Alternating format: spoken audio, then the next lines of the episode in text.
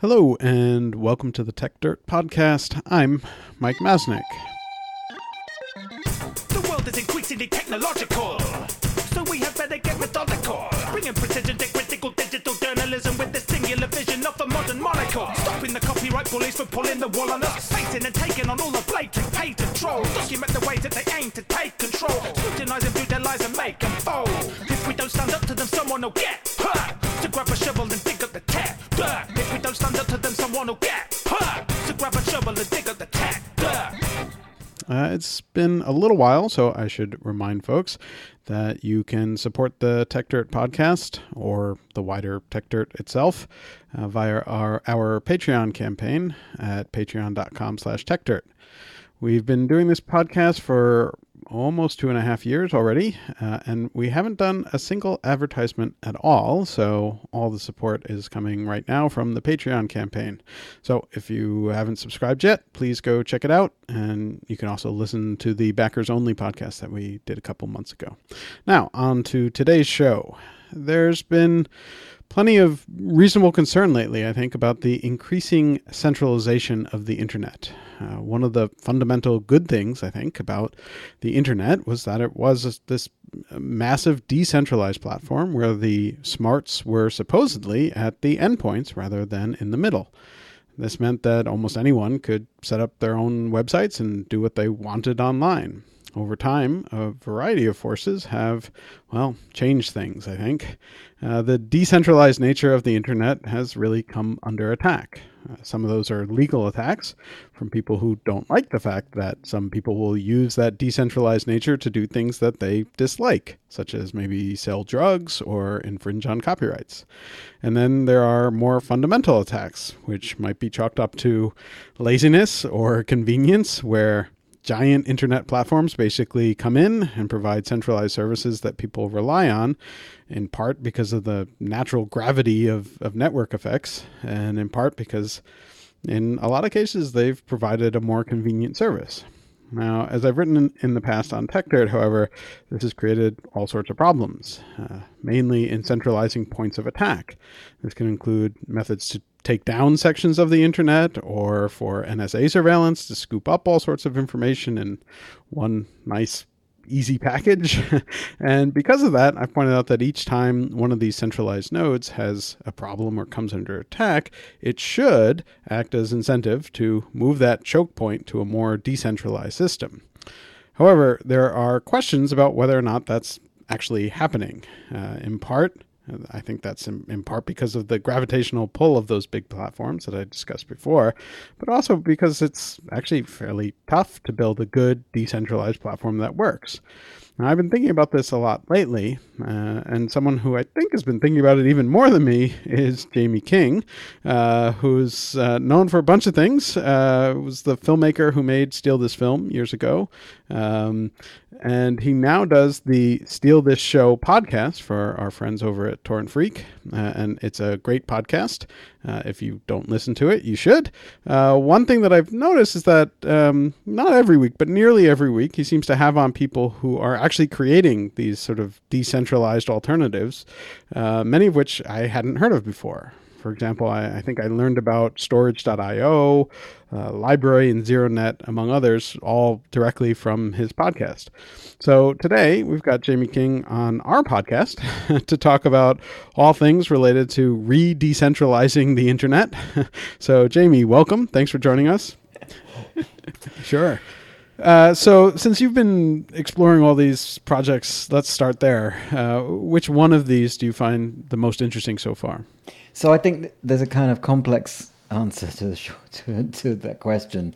Uh, ZeroNet is an interesting one to to look at as a point of departure because the creator has taken the approach of um, not only uh, creating the platform uh, that makes makes uh, you know ZeroNet available as a platform uh-huh. for people to put up content and sites and so forth, but uh, actually making sure that he's, he's developed apps that kind of mimic stuff that's available so, uh, out there in the ecosystem.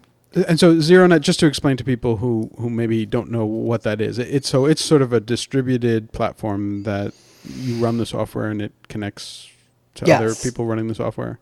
Uh, yeah, so it's basically using torrents uh, using BitTorrent, the protocol, to deliver web pages. So uh, when you uh, run the ZeroNet app, uh, you can you're then able to access uh, quote unquote pages within the ZeroNet ecosystem, and as you access them, you're also making them av- available to others. Got it. Got it. Got it. Uh, and so, we- so you were saying that that he, but he's written all these apps for it. Yeah. So what you know, what he's done is he's he's kind of got a, a, a Twitter style thing. He's got a messaging style thing. He's got a forum style thing, um, and he's kind of made sure that you know he hasn't waited for to, to, to sort of build the platform and hope that people are going to fill up his ecosystem. He's he's kind of showed you what's possible from from the outset, and I have to assume that that's one of the reasons that zero net has you know gained some traction. Um, Although you know, and this is a conversation that um, that I was having with uh, Torrent, the, the proprietor of the esteemed proprietor of Torrent Freak, uh, a, few, a few times because we we review these things as they come up, right? So Right. we're always interested in anything, any application which is providing a decentralized platform that empowers users, you know, empowers ordinary people to use the internet in ways that benefit them. But for every, you know, for every 10 times you, you see an app appear, you see some, some new platform appear. And you know, people like us might get excited by it, and, and but no, but then you fast forward six months down the line, and nobody's using it, and it's disappeared. Yeah. And the That- question that that- a lot. Right. And so the question, the moment we're at is one where I guess there's kind of a scale. And on one side of the scale is sort of hassle, uh, uh, potential loss to liberty, uh, how much am I being surveyed, Right. etc. And on the other side is like how much, how much of a, um, how much of, you know, how many people are going to be using this thing? Uh, have I actually got the technical knowledge to install it? Yeah. etc. You know, and people are kind of making an unconscious decision between the two. And I, and frankly, at the moment, maybe until this present moment, it's been very much balanced on the side of, well, I don't really care if you're surveying me and selling me, selling me out to to big brands and advertisers because all my friends are here and it's easy to use. Yeah. Uh, well, I think there's, yeah, I, I mean, I think there are a few things, and I think the, you know, the convenience factor just can't be overlooked. Like the fact that the, the big platforms just, you know, bring everyone together and, and make it really easy is powerful for, for, for better or for worse. And, you know, in many cases, worse. But I think also because of that, you know, it's interesting. I mean, so you raise the idea of, of the, the zero net guy, um, you know, writing all these apps that sort of mimic the behavior of Twitter or message boards or whatever. But, you know, there's a part of me that says like, that's not to do it. Like the, the, if you're to get people to actually shift over to your new platform and has to do something different or better to actually make it worthwhile. Right. Right. And so this is what we're always wondering is, you know, and I'm often not rude enough to bring this up during the because I feel like a venture capitalist, only really bad one who's got no money to put in. you know, like what is the USP here? What need? What's the customer need you're fulfilling? And I mean, I have personally ridiculed investors for talking about customer need Sure. in the past because I think it's balls. Excuse me, I'm not, sp- but but I but in this case, um, it really is pertinent because unless you can say, well, the reason why people are going to migrate en masse from Facebook to my pri- private, secure peer-to-peer app is this, Right. then it's not going to happen. Um, but I do think a kind of this has emerged, and and the this is kind of, um, at least this is this is from my point of view. Um, the, the, the present situation, the present political situation, Mm-hmm. has has woken people up to some extent Yeah. to the implication of the platforms they're using in their day to day lives and in producing the political environment in which they increasingly subsist. and so, and so, and I think that, but th- I guess the problem is that we don't think critically about. We're not yet at the point of thinking critically about the applications that surround us. Well, I, I, I sometimes wonder about that. And like, I mean, so for years there have been all these arguments about like, you know, what will what will have to happen to get people to actually take like their privacy seriously, for mm-hmm. example, and and not make those those kinds of decisions that say, you know, I'll I'll you know give all my information to to this giant company who may then pass it on to you know whoever whoever else, whether it's Procter and Gamble or the NSA. Um, but you know, I I haven't seen anything like I think the average person at least looks at all this stuff and says, eh, you know, like there's, you know, I, I like one they they see sort of value and convenience in sticking with with those providers, and two, you know, I, I think that they don't see like the personal risk. Like yes, like they don't want their private information you know bad things to happen to it but they're doing sort of a weighted you know cost benefit analysis and saying like well you know the downside to me is fairly limited you know for most people um, the risk of something really bad happening is fairly limited and the overall convenience is is sort of worth it um, now that might be because they don't have enough information. They don't realize what's really happening and what the potential consequences are, um, and that's a big concern to me. But you know, I just like every time like some like data leaks out or you know the Snowden revelations come out, you know, people sort of say like now's the time, now's the chance. People are going to take their privacy seriously, Yeah. and then it never seems to actually happen. Yeah. And I mean, it's not, yes, and I think I heard exactly the same story. I happened to be friends with one of the people who uh, f- funded the uh, Snowden film, Laura Poitras film, Uh-huh. uh, and Citizenfour. And so when it came out, we had a discussion, exactly the discussion that you're, and she said, You wouldn't believe it. You know, I've been talking to people about the film. Of course, it hadn't gone on to win an Oscar. I think it won an Oscar, right? But this was when it just Yeah. came out. And people are saying, Well, I haven't done anything wrong, so I haven't got anything to be and, and and I haven't got anything to be scared of. And she was kind of frothing at the mouth with frustration that people could watch the film Yeah. and still think the same thing. And I think and I, I think it's totally true. And I think you're right that you're never going to interest um, the vast majority of people in in in that agenda. You know, because enough of them, nothing, something nothing bad will happen to enough of them to to leave them in a state of thinking I don't really care. Yeah. but having said that, it, there's another part to it. I think um, that's not directly about surveillance per se, although it links with soft surveillance, which is the sort of growing awareness of the power these platforms have. Because I think a lot of people got caught short by, and apologies to any you know Trump uh, voters, but got caught short by the election of Donald Trump and weren't expecting that to happen, and sort of think maybe in the dimmest way that this has something to do with social networks and these platforms that they're somehow gained a new type of motive power and that maybe this has created a new degree of criticality. I mean maybe i'm just maybe i'm just uh, completely deluded about people's ability to analyze how powerful these platforms have been, become but that might start to create um, an appetite for moving Yeah, uh, I, I mean? I, I, I wonder about that. I mean, I think that that you know, I, I definitely think that among uh, you know a, a certain group of people, the election has certainly made them, you know, th- th- there's been sort of this backlash, especially against the large social media platforms. Um, you know, mainly Facebook, but but Twitter as well. Um, but I'm I'm still not entirely sure I see that next step. Like th- there's enough to then take that, you know, anger or or you know uh, animosity towards those platforms and use that to say, well, now I want to move to. Yeah. An, you know another decentralized platform where I have more control. No, I mean I totally agree, and it was we saw that happen with Diaspora. Sure. It, it just wasn't enough. Yeah. I mean, and it famously ended up with one of the one of the creators committing suicide. Yeah. If I'm not wrong, I mean the level of pressure trying Yeah. to mount an attack, and that was based on the Facebook surveillance agenda, as if I remember right. You Yeah. know, it was.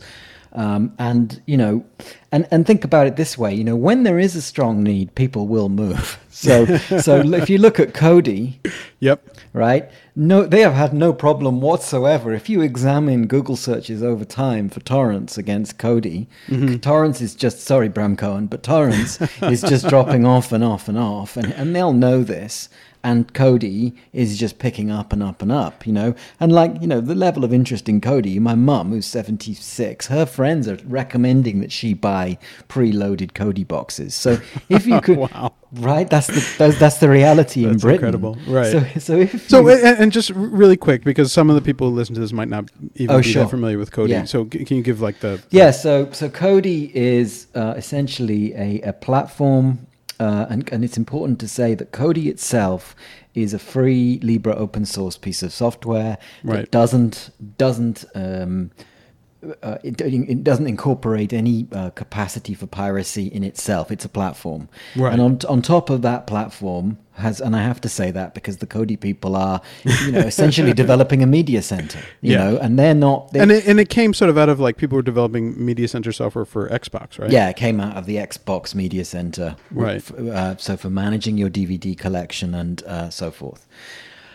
Um, and what then happened is people have built plugins or add-ons on top of Kodi that Mm-hmm. b- turn it into this fantastically powerful system for uh, for accessing pirate uh, streams. Um, Right. And and these and really these are a function of the fact that data, you know, storage of data has gone gone down in, in, in, in price so much, and bandwidth has gone down in price so much, and you know, uh, people have access to fast connections, and storing is not really a problem anymore. And this means that, you know, you take one show, one episode of I don't know, uh, you know, um, Silicon Valley, and it will be hosted on 500 different file hosts Right. and they're making enough money that somehow they can serve free streams to Kodi users. And so Kodi essentially forms a, min- a middle point, uh, translating between knowing where all these streams are and presenting them to the user in a really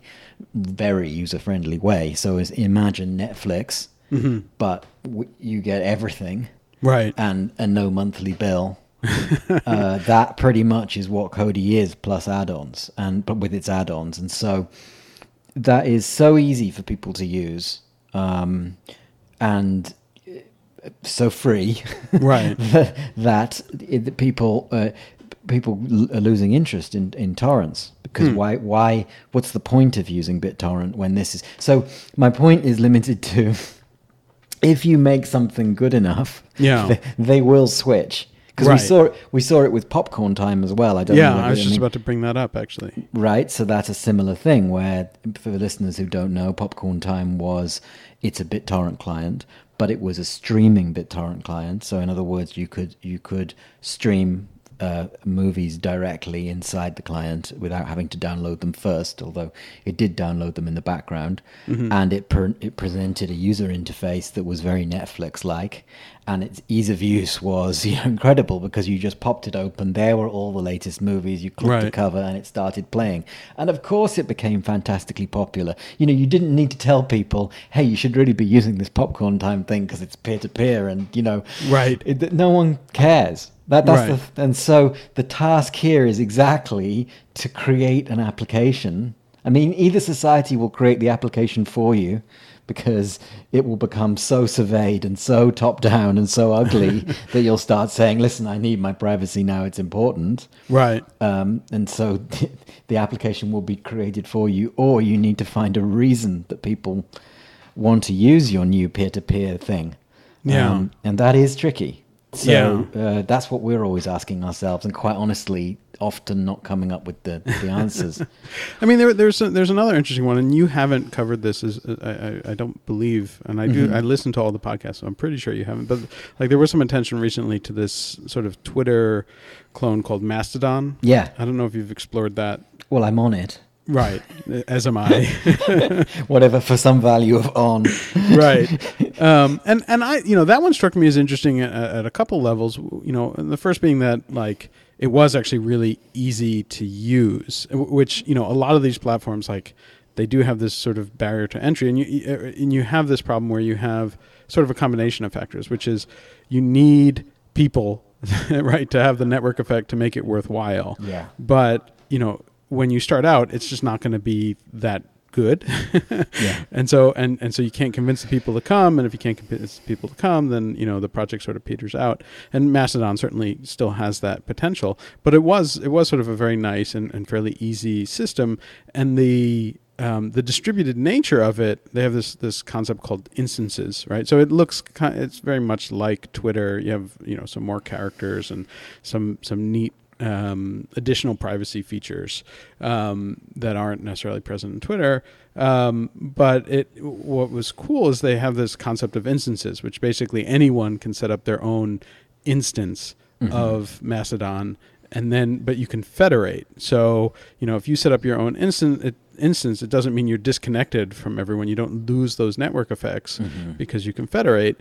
But also, you could create sort of closed Mastodon communities or or limited Mastodon communities. You could do all sorts of kind of interesting things, which I don't know if people have really taken advantage of yet. But it seemed like an interesting approach that that allowed for for kind of a middle ground. Yeah, I agree, and I mean that's one obvious um, point to make is that you know you only have this issue of the uh, you know the network effects or the gravitational pull of the the, the larger um, the larger platforms when you're competing with them directly, and if you if you can identify something that they don't quite provide, Right. then then that gives you a chance to to open up a new a new possibility for not only fulfilling that need but but doing it in a, a according to a a, a a a philosophy that you you like so you can do it in a peer-to-peer fashion or wha- Right. whatever but of course that's that's just entrepreneurship that's what that is you know that's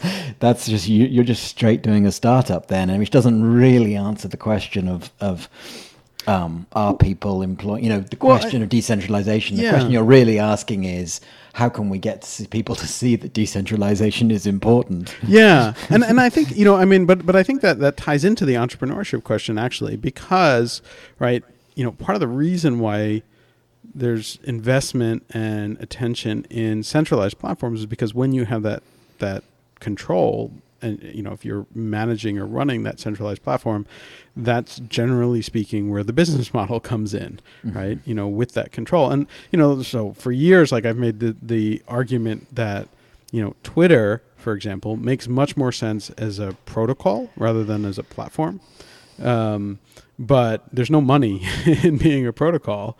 Um, whereas there's well, you know, I don't know if Twitter's making any money really, but you know, there's there's you have more ability to make money if you're controlling the platform.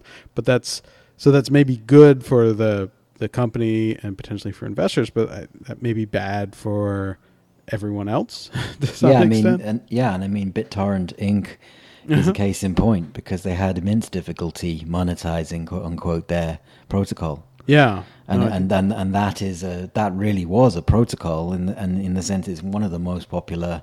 I mean, for a long time, it accounted Yeah. for most of the traffic on the internet. yeah, um, and that may still be the case. I don't know, but uh, still, they they really tried a whole bunch of things, some of which I was involved with, and and and uh, it's you know it's really a washout. Yeah. because because in the end, the only thing that they were really able to make money from was. Uh, toolbar installers on their client which is pretty inglorious way of getting rich yes, and and- some some might judge that as as evil. Yeah. So, and I think they themselves were a bit embarrassed about it. Yeah. Um, so, you know, you do get a sense there that you kind of have to choose your poison. You either have to, um, I mean, I guess maybe they what they tried to do was was was make money by turning part of the platform into a closed, uh, curated content system. right. Um, but it just it didn't it just didn't work. Yeah, and, and there are attempts though these days now, um, really to kind of use like cryptocurrency as a way to potentially, you know, create a business model for protocols. You know, I've seen different things, and I don't know how much you've explored this, if at all, but like, you know, it's I, I've seen that it's it's becoming uh, increasingly popular that you know someone will launch a protocol that has attached to it you know sort of their own cryptocurrency and the idea is that if the protocol catches on the value of the cryptocurrency increases and therefore they're making money that way as opposed Yeah. to trying to monetize it some I mean, sh- shit coins is what the trolls call them. a very apt description. Um, but you know, I, I got to say, like, obviously, recently, for anyone who's following it, the ICO, the coin offering, is has generated large amounts of money for a few people. Right. And in some cases, I think it's interesting. I'm about to um, set up a couple of servers mining altcoins uh, Mm-hmm. with a, with a company up in Washington State called Gigawatt. Hmm. And they do, they're doing a coin offering because hey, everyone's doing coin Right. offerings, right? Uh, but their coin offering is yeah, you're investing in their company, which is a hosting company taking advantage of Washington's cheap hydroelectric power to provide space for, for, for altcoin miners. Uh, and they've got their little little coin offering going. And when you buy, yes, it's investing in them, but also your coin is exchangeable against energy units. So Right. that which is kind of cool because if you're planning to invest at least a year, seeing if altcoin mining is for you, Right. uh, then then you're you're buying a certain amount of gas from them, as it were, you know, a certain amount of electricity. So that that to me is pretty rational as a coin offering. Yeah. Um, so and and then uh, recently, you know, I see I see that Brave, the browser, which I find an interesting, Yeah, that's interesting example of what we're talking about. Actually, how do you get people to switch? Right, but Brave are doing a token, uh, the Brave Attention Token. The sorry, the Basic Attention Token. Did you hear about this? I, I, don't- I, I didn't actually. I mean, I know about Brave, and, and so, So- it was a so- browser that sort of replaces the ads, right? Uh, yeah, browser that replaces, removes some ads and replaces them, some of them with acceptable ads. Right. And and one of the ways they're planning to uh, to monetize or to um, to make this uh, this arrangement worthwhile for the user is to set up a, a basic attention token where you would be rewarded in tokens for time spent looking at advertising, which Huh. is something I feel like I've heard in different. Yeah, there in, in the in the in the early dot com bubble days, there there were the, the, the companies that were there was like there were free ISPs that if you watched ads you would get you could get you know internet access for free, and then there was Uh-huh. there was a computer company it was like Free PC that would would give you a free computer if you know, but they had built in adware that like you know around the the border of your screen forced Yeah. you to see ads and stuff like that. Yeah, I mean, I feel, I feel like from all the creators, it's probably for novelists, it's getting pretty close to they pay you to read their book. right, right. but but um, you know, so Brave's idea is this basic attention token uh, where advertisers um, can c- users can earn them and advertisers can buy them, Hmm. uh, and so they're trying to and they've got a coin offering around the ba- basic attention token, and I'd like to get them on the show to talk about that because I think uh, on Steal This Show because I think. Um, it's an interesting proposition. Uh, a, Yeah. brow- a browser that takes users' attention time seriously um, Yeah. as a as a quantity. Um, but generally speaking, I mean, I feel like it's not too controversial. I hope it won't uh, upset anybody who's who's doing an ICO or has a, um, I'm sure, fascinating platform and or coin to say that I think people's interest in these coins is largely to do with speculation at the moment. Yeah. Um, well, I saw too. There's like there's like a, a specific hedge fund that just invests in these things. Right. Yeah. I and- forget what they're called. Yeah, and the and the mining that I'm thinking of doing is is uh, is actually not what ha- oh, there's a service called Nice Hash, and these guys Uh-huh. who I think are in China uh, will mine coins. Will will point your mining power at whichever coin is most profitable at the given time. So you yeah, so it's kind of like you're hedging uh, Right. ba- based on your hash power at that moment. Uh, yeah, and I mean for me it's just. Uh, I guess it's interesting. I guess it's pertinent to what we're talking about, though, because you could say Bitcoin is probably, other than BitTorrent, Mm-hmm. one of the only examples of a distributed application that has gained uh, mass adoption. I mean, not mass adoption, but nearly. Yeah. I mean, and uh, why? What what was the need? And and and my answer is not particularly popular amongst amongst uh, coin developers because my answer is it was drugs. and Okay. you know what I think is that you know people buy drugs Uh-huh. and countries for whatever reason decide to nanny people and tell them what they can and can't do. By the way, I'm not a libertarian. I know I probably sound like one, but just for the record. Uh, and so as a result, people want to evade, right, the state because they want to buy some weed and smoke it or whatever they want to do. And so the Silk Road and other markets mm-hmm. of its kind essentially were able to use a combination of Tor, a distributed application, Right. Bitcoin, a distributed application, to offer people something they really needed, drugs. Right. And and I think that I mean I think almost unarguably Bitcoin that was the main driver of early adoption of Bitcoin. Yeah. So yeah, so that there's a really good example of when you when you can provide something that you know people when you give people a reason to need something like I need Bitcoin to buy this stuff I want, and Right. that- and there you know there was no other way of cutting out the boring drug dealer, you know, or the unpleasant person that you were going to have to go to to get whatever you wanted. Right. Uh, and when you consider the fact that half of America is addicted to opiates, then you then then you're really sorry to, to malign your country, but you know then then then then but. Uh, then, uh, although I heard recently that the morgues are now full of people who Oh, died from opiate abuse, they're so stacked up that they can't they can't turn around cases because they're all full of. It's sad, really, as Trump Yeah. would say. But so um, you know, uh, people people needed Bitcoin Uh-huh. needed quote unquote for this application for this to, to fulfill this thing they needed and as a result it's really driven it Right. and i guess what you have to ask of the other coins is what's the need for them it's the Yeah. same thing like and if and if it's only well i don't have enough bitcoin Right. and, and I want to have, I want to invest in something else that's going to go up by ten thousand percent. Then uh, I suspect that's something more like a pyramid scheme. Yeah. Um, no, I mean if it if it's speculative, yeah, but you know where it does get interesting to me though is like if you could build a build an actual protocol that is useful on its own, and because of that usefulness, that actually increases the value of the associated coin, like that.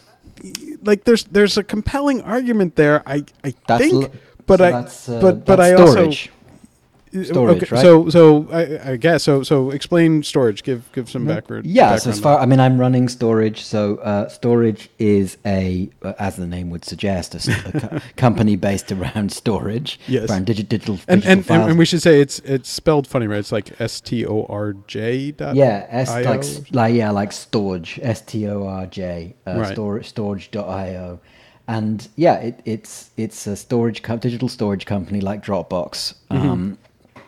But unlike Dropbox, they don't store everything in the quote unquote cloud, meaning on Amazon server. Right. The, in this case, the storage cloud is you, is the user. So I actually use Storj as a provider. So I'm the I'm the Uber taxi driver of this.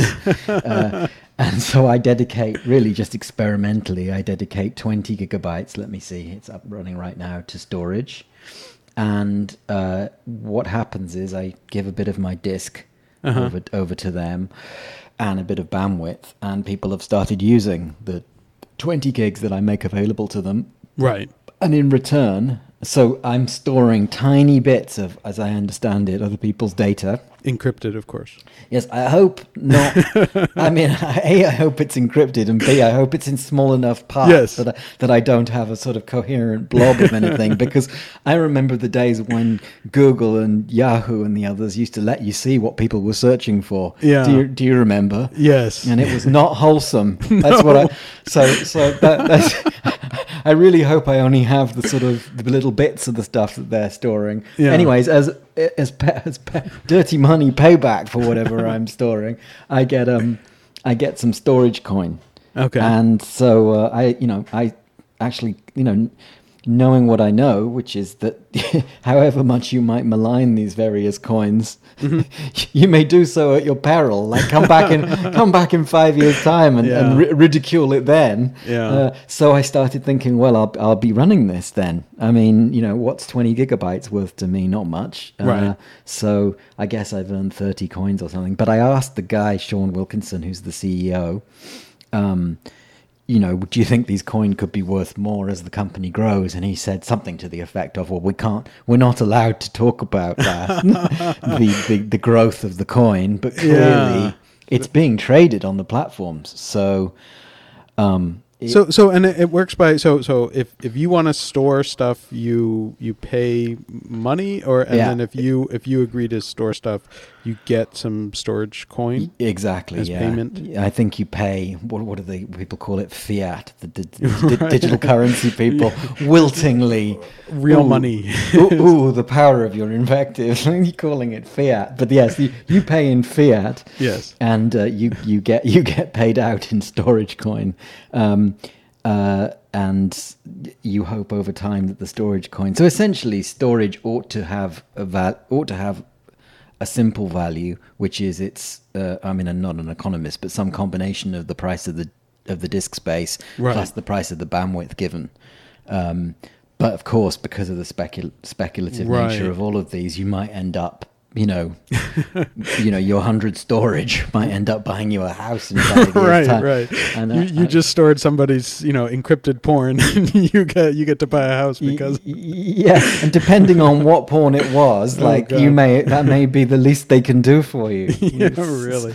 So so that's Storj, and um, I mean, but but conceptually, right? If you take a step back, you're like, that's really interesting, right? Because because you have, I mean, it's it's you know, you're increasing efficiency, right? You have unused disk space all over the world that people have, you know, that are, they're not going to use, and you can put it to use, and you can offer up a system that's kind of like a Dropbox, which you know is kind of cool, and you don't have the sort of centralized issue of like the NSA going to Dropbox and asking to turn over everything. Um, yeah, potentially they don't know. I mean, they, because it's being encrypted end to end, they don't know what they're right. storing. You definitely don't know what you're storing, and so as a result, yes, it might be a more secure. I mean, I often wonder about it with the reality of these systems. You Yeah. know, when I when the CEOs come on and they say all this stuff, and I think to myself, well, yeah, but really, if push if push came to shove, Right. surely they just shut you down. Yeah. I mean, in the end, they'd say, "Oh, can't take it down," you say. Can't possibly an end to end encrypted, you say. How about you just go away and you just destroy the entire thing? And I think the thing with Storj, the reason that is harder with Storj, and it's the same with popcorn time, is because they, ma- I think they've made available the basic sto- source code is, is Oh, okay. open source. I think. Uh, So, so even if they were to shut down, say, the company, people could pick it up, and, and the software itself should still work because Uh, yeah, There's- I think yeah, I think that that's a thing. So, and and obviously that's the future we're kind of coming to, isn't it? These complete distributed, so-called distributed autonomous organizations Right. that aren't aren't based in local juridical law, but are based entirely in code. And Yeah. So yeah, that's that's kind of interesting. I mean, you can definitely see that that worked with Popcorn Time. Yeah. Because you know, I mean, I had one episode, the many deaths of Popcorn Time, you know, right, which was like- really good. I, I was a really fascinating episode. It was You know, from a while ago, but I, I There's been at least one more since then. You know, it's like they keep taking it down, and and um, I'm actually on one of the one of the one of the ch- ch- channel Slack channels of the developers. Uh-huh. Um, I probably shouldn't say that because someone will try someone will try and sue me for being a developer of Popcorn Time. If only I had that kind of brains, let me say to whoever's listening. But the, they, they're constantly arguing about. Well, these people have put another popcorn time up, and they say they're the original popcorn time, and gosh. you're siding. So it's like this kind of um, because the code is portable. Right, Uh, it's a kind of anonymous thing going on where anyone can put the mask on. You know, right, anybody- and claim to be yeah the the Dread Pirate Roberts. Yes, and I like. I think that's very. You know, that's very peer to peer. Yeah. that's a that's a function of the portability of code and the fact that it can be run. You know, stood. You can stand up a service quickly and get it going, and there's not a great deal of capital or labor investment in doing it. Means that people will do it, Right. and and they do it for a variety of motives. Um, uh, some of which are just pure anarchism. You know, pure tricksterism, and that Yeah. that creates so in, in that sense peer-to-peer applications like Storj may well have a future as you say more of a protocol future rather than a business future Um, Right. not that i'm claiming to know anything about Storj's business future i mean i know they've just taken a whole ton of investment so somebody way more equipped than me has, has thought about this problem and decided that they they do have a future as a business um, as for people like LBRY i don't know whether you've looked into them Mm-hmm. yeah, Um, briefly. I mean, I think when I looked, it was they were still talking about. it. I don't think it had been released publicly. Uh, yeah, it's in beta at the Yeah. moment, and I'm not. I'm actually uh, haven't been invited yet. I think I just just got the invite to join the other day, and so I haven't checked it out. But I think it's again that thing. So LBRY is is uh, doing something similar, but instead of presenting the storage layer as And it's also spelled funny, right? yeah LBRY. Right. Um, that's more the standard funny spelling. Yeah.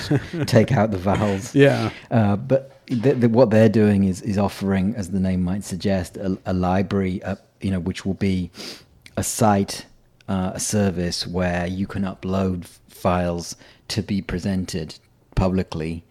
Um, So so, So- kind of like like like an internet archive or like a file sharing, uh, Okay.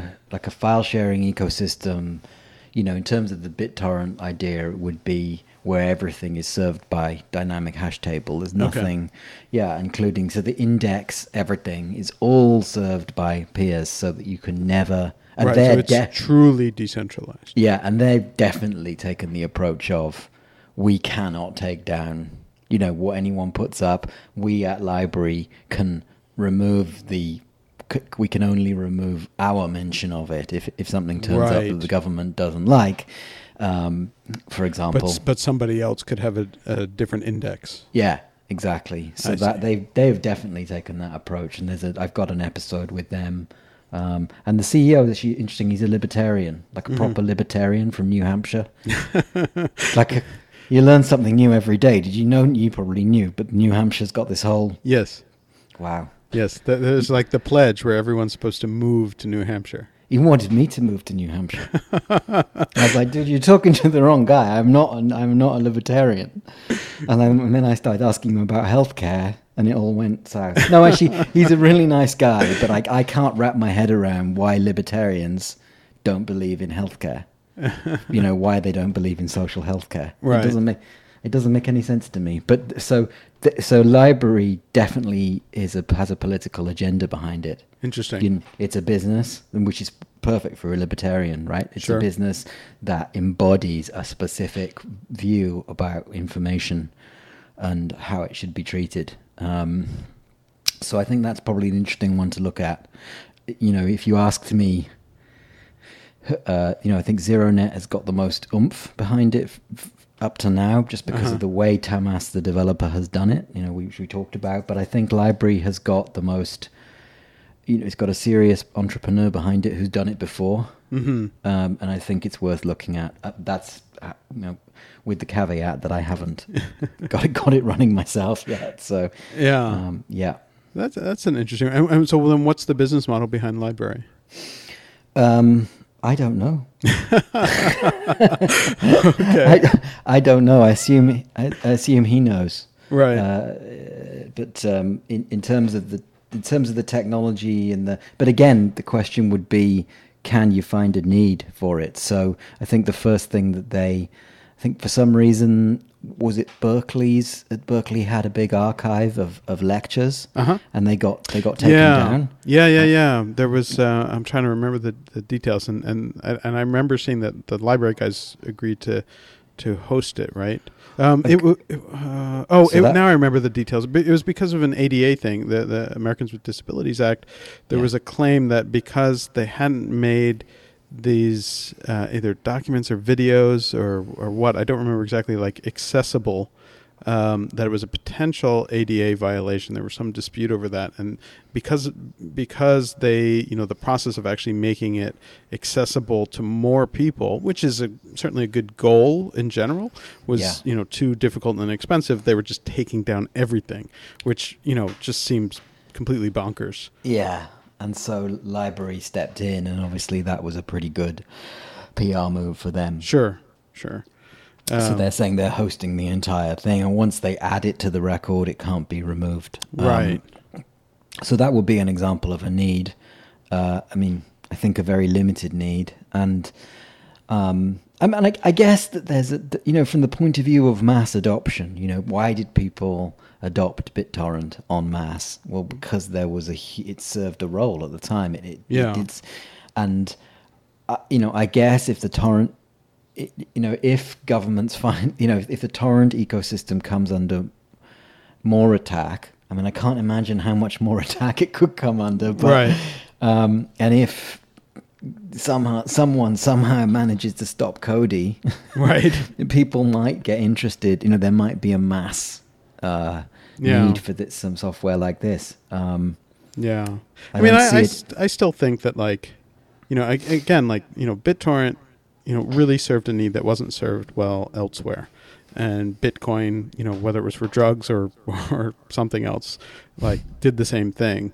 And so, like, I worry about a lot of these being really interesting projects and, like, intellectually really interesting to, to check out, but they don't, they just sort of, and this is my whole thing, and I talked about this for years, like the idea of like, you know, the next big thing and, or like the killer app of, of something, you know, if you're just replicating what was done before, but in a, you know, on a different platform or in a slightly different way, like that's not enough.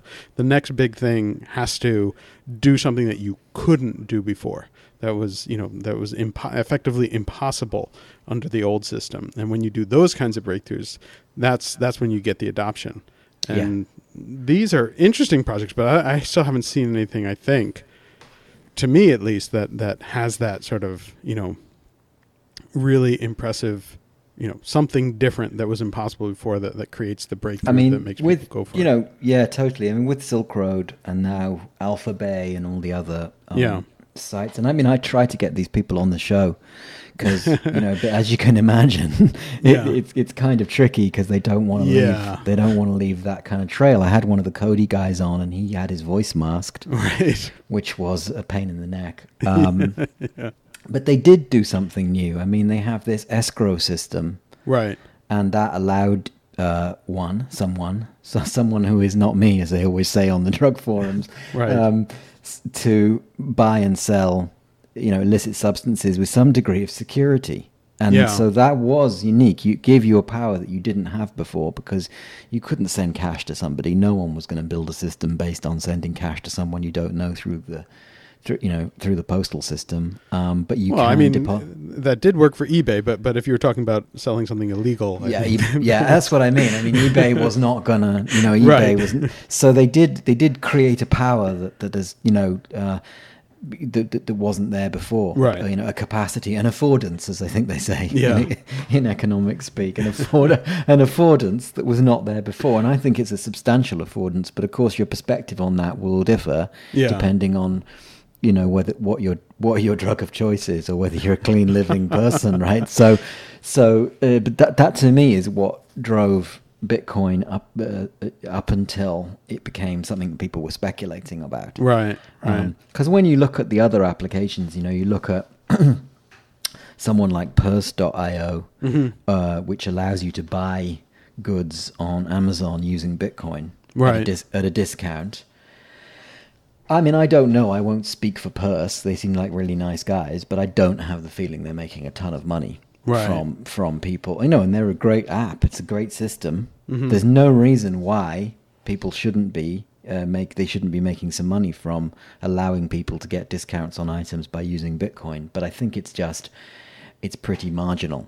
Right. Whereas when you look at the numbers behind Silk Road, it was anything but marginal.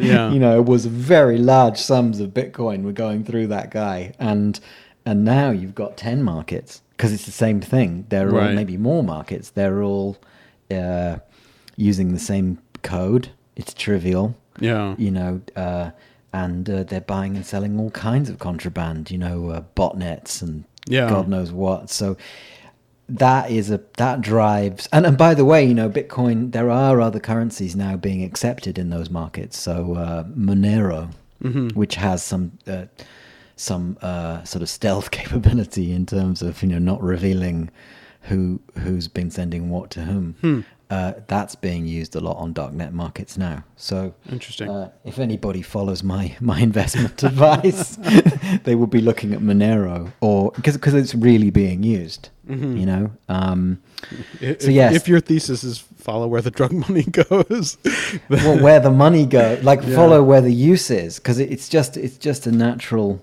uh, uh, consequence of the argument we've been making. Where is the real use? right, And it, it just happens that that there's not many instances at the moment where you need anonymity with cash. right, Like like when do you need that? Right. Unless you're a libertarian, just want it on principle. Right. Right. There isn't that many situations. Uh, so there is that big question mark around. Well, what's the point of Bitcoin, especially when it now, at the moment, the transaction fees are incredibly high. Yeah, yeah. I, ha- I had this conversation with a, Bitcoin enthusiast. Uh, this was probably a year or two ago, where he was basically saying, you know, we have to admit the o- the only real use case that you know that makes sense for Bitcoin is if like, you know, we believe that that again fiat currency is going to collapse. and it, it was, and he like went through all of these arguments. He had this long, convoluted argument there. He's like, you know, if you're speculating on it, you have to believe that that regular currency is going to collapse. Otherwise, you're making a really bad bet. It was an interesting argument. I don't know if I But you, no, it. I agree. I mean, in some way, I agree with him because, like, I don't know whether you listened to the the last show, but one, but with Bram. Um, but Yeah.